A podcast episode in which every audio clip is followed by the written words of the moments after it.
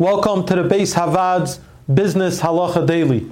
We're honored to have with us Rav David Grossman, the Rosh Beis Havad.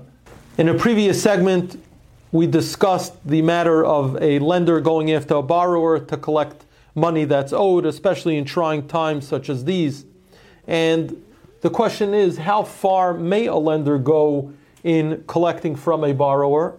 And if a borrower may not have funds to pay back, but they may own real estate, or a car or some other kind of uh, item of value, can the lender go after the borrower and collect in that way? So we mentioned uh, previously the, the, there's a prohibition of loisiya uh, of kenoisha. A person cannot go collect um, in a manner where he's he's coercing. If he, if the borrower doesn't have money, he can't collect and and, uh, and as a predator and, and try to uh, collect money that he doesn't have.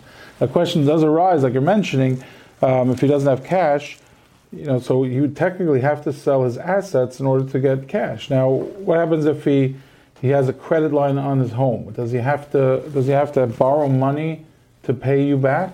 So the halacha is that a person does not have to borrow money to pay back. The person has to sell you know, there's there's there's halachas of misajin balchoy. There's limitations as to what we can force a balchoy to to get rid of, to sell in order to to, to make somebody whole, to in order to pay back debt. But uh, certain things, uh, the, the, the, you know, his his uh, parnasa or his his one bed, the, the halacha allows you to keep one bed, um, not not a second bed. So technically, a person does not have to borrow money to pay you back. However, since the halacha is that if a person owns a home and the home has, let's say, equity in the home, so technically a person would have to sell his home and rent, mm-hmm. uh, rent a, uh, an alternate home.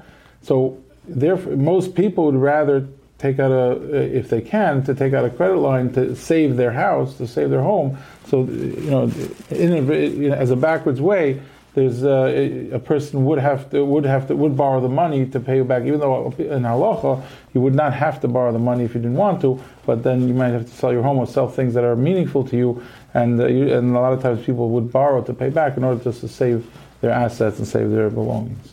If you enjoyed this video and would like to receive additional ones or to sponsor future videos, please click the link below or visit baishavaad.org.